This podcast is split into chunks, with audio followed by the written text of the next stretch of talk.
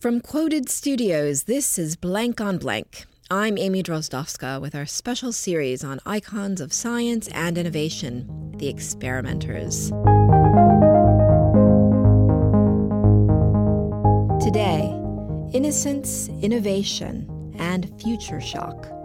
We're about to hear from an anthropologist and a futurist, two people endeavoring to understand the impact of scientific invention, who know that while we've started a technological revolution, we don't quite know where it's taking us. But maybe most interesting of all, we'll be hearing these archival interviews from the very future these thinkers were trying to imagine. Our two guides are Margaret Mead and Alvin Toffler. We'll be exploring their view of what the present might have been, or possibly, in part at least, actually came to pass. First, if we can solve the population explosion, which is the next big problem, and I think that's possible, then we have plenty we never had before. We're going to have free energy that we never had before. We're going to have the possibility of an ordered world, and none of those were possible before. So that we have every opportunity now if we exercise imagination and responsibility. Margaret Mead pioneered an entirely different way of looking at ourselves. With her landmark work as an anthropologist in Samoa and New Guinea, and books like Coming of Age in Samoa, she questioned a lot that we in the Western Hemisphere had taken for granted, like what it meant to be male or female, whether being a teenager had to mean emotional storms and rebellion, and the difference between being civilized and primitive. We speak of primitive societies in a very patronizing way, don't we? Well, some of us do, but in general we call them developing or emerging nations today, which is not as patronizing because it's recognizing not where they've been but where they're going. And certainly people all over the world who've been exposed during and since World War II to the new possibilities that are offered by the whole scientific revolution want what we have. They don't want their children to die. They want themselves to be able to live longer. All the new possibilities of the modern world. Something we have, because there's never things we haven't got that they have, wouldn't you say? But it doesn't make very much sense to say we don't have what they have. I mean, we don't have the simplicity of living at the dawn of the world. It's like going back and trying to regain lost innocence. Margaret Mead is speaking there with the legendary Studs Terkel back in 1965 for Studs' WFMT Chicago radio show, this interview being one of the many gems in the Studs Terkel archive. You probably know Mead from her famous slogan, "Never doubt that a small group of thoughtful, committed citizens can change the world." It's that possibility for positive change to which Margaret Mead applied her expertise in anthropology and psychology. And she thought big enough to apply the same kind of study she used in the tiny remote villages of the South Pacific to overcrowded American cities. And she advocated for ways we could do things differently, to create a future we could look forward to, rather than dread. So much happens these days. The Triple Revolution is called. At the time of their conversation, talk of the so-called Triple Revolution was in the air. Cybernetics, human rights, weaponry. The idea that giant leaps in human rights would lead people across the globe to fight for freedom like never before. That advances in technology would cause robotic automation of jobs and unemployment. Cybernetics, weaponry. And that the weaponry revolution was bringing the doomsday threat of nuclear arms. I'm thinking about this period of turmoil that we're in, Dr. Mead. It seems all-encompassing. So much has happened so quickly. And I think we have to call upon, not politicians this time, but observers, anthropologists, sociologists, psychologists, Dr. Margaret Mead, all three of these. Since we live in a society that's so highly technological, isn't something being lost that need not be lost that the societies you wrote about have?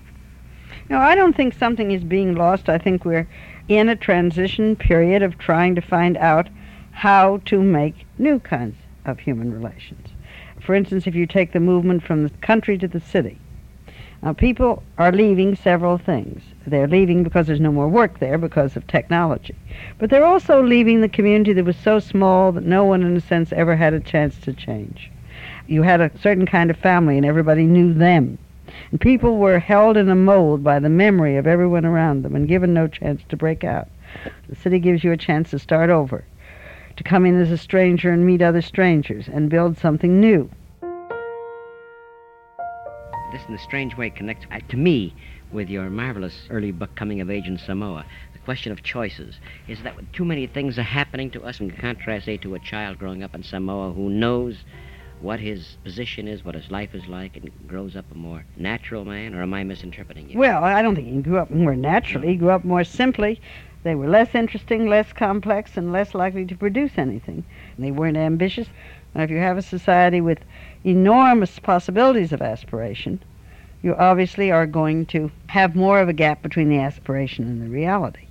I mean, when we talk about the terrible poverty in this country, we're not talking about the poverty that exists in the rest of the world. But the poverty that we have is a kind of poverty of the spirit, because poverty in the midst of plenty is very different from poverty where other people share it because there is no food. The monolithic structure of it, isn't that it? People the same economic, racial, social status. Well, I'd think of it as fragmented. People are living only with their own age, only with their own economic group, sometimes only with their own occupational group, and they are losing track of the whole of society. They're cut off from older people and younger people and people of different kinds, people of other races and people of other classes. And so we're producing people that aren't whole human beings. Somewhere you said, Dr. Mead, about old people 60 or over have so much to contribute. An enormous amount, you see, because they have leisure. They're members of the modern world. They're not antediluvian people, after all. And they've changed more than any other people alive. They know more about change. And old people are very conservative in an unchanging society. If you have your children brought up by grandparents, you get great conservatism. But in a society where the grandparents have lived through the first appearance of movies, radio, and TV, and all of these things, your grandparents become the model of change. And they can give children a sense of depth. They can give them a sense of how much has happened and how much could happen.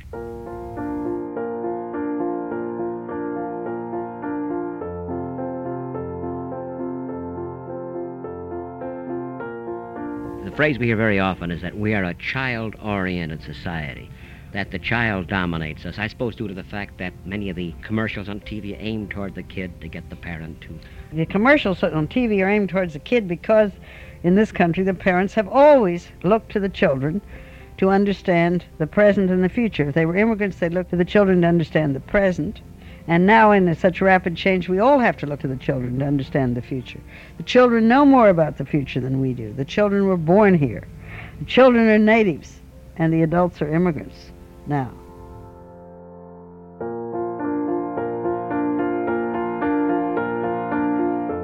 Like Margaret Mead, Alvin Toffler thought a lot about the limits of our ability to understand the world we're living in, just how hard it is to keep up with it all.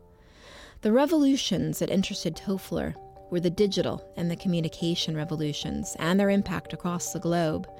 For Toffler, most famous for his 1970 book Future Shock, it's not just what we're doing to create our future, it's how we're thinking about it. You see, the future doesn't exist. There's no such thing as it. It hasn't happened. Therefore, it isn't. For me, the future is really inside our heads and inside our culture. It's a set of possibilities.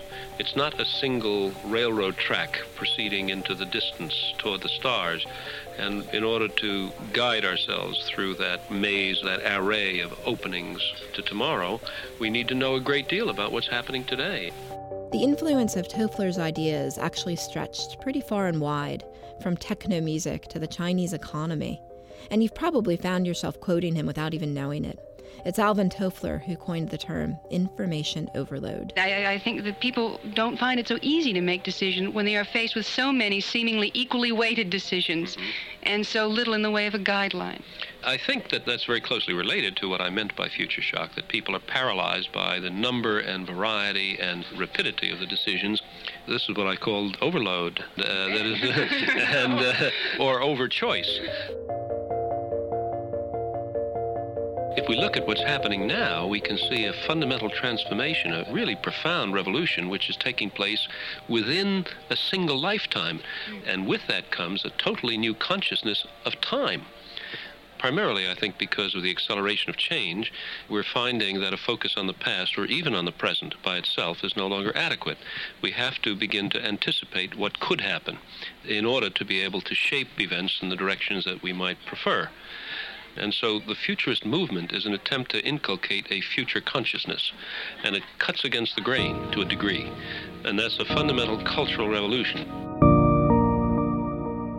We now are on the edge of sort of biological breakthroughs that could absolutely transform human bodies, minds, bloodstreams, nervous systems, and so forth, of a restructuring not simply of the culture, but indeed of the biological organism we call human.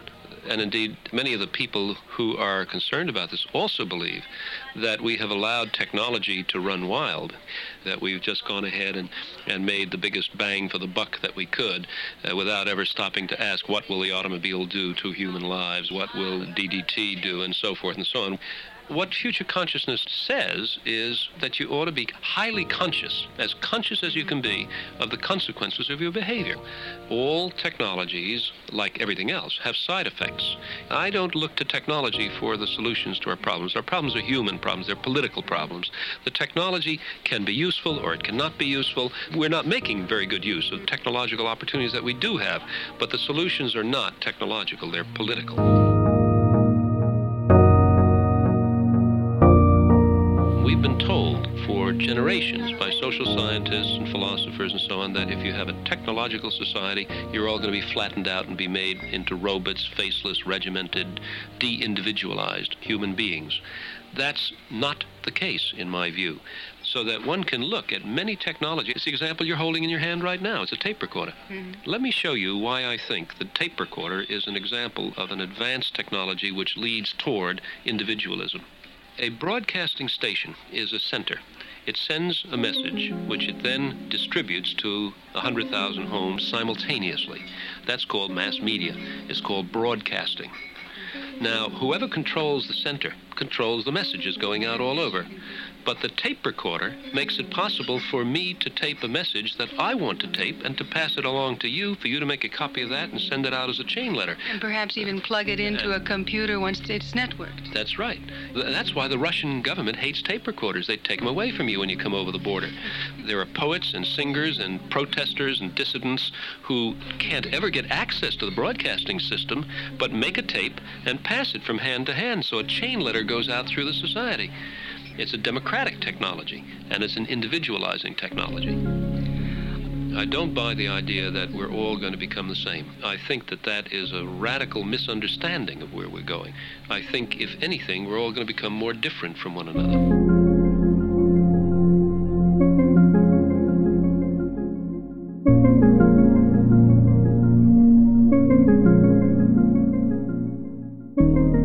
Having said all of that, I would wind up by saying that I'm not a futurist. I regard myself as a human being interested in shaping the tomorrow of my society and my world. And in order to do that, I've got to think about those things, but I'm a social critic. I write to influence tomorrow. One wonders if you're not a futurist, who is? There's nothing wrong with the phrase, but I say what I say to emphasize I am not interested in simply observing the human process. I am interested in participating in it, and that means to some degree influencing the course of history. I also do not delude myself into thinking that what I say is either value-free or apolitical or amoral. It is connected with all of that.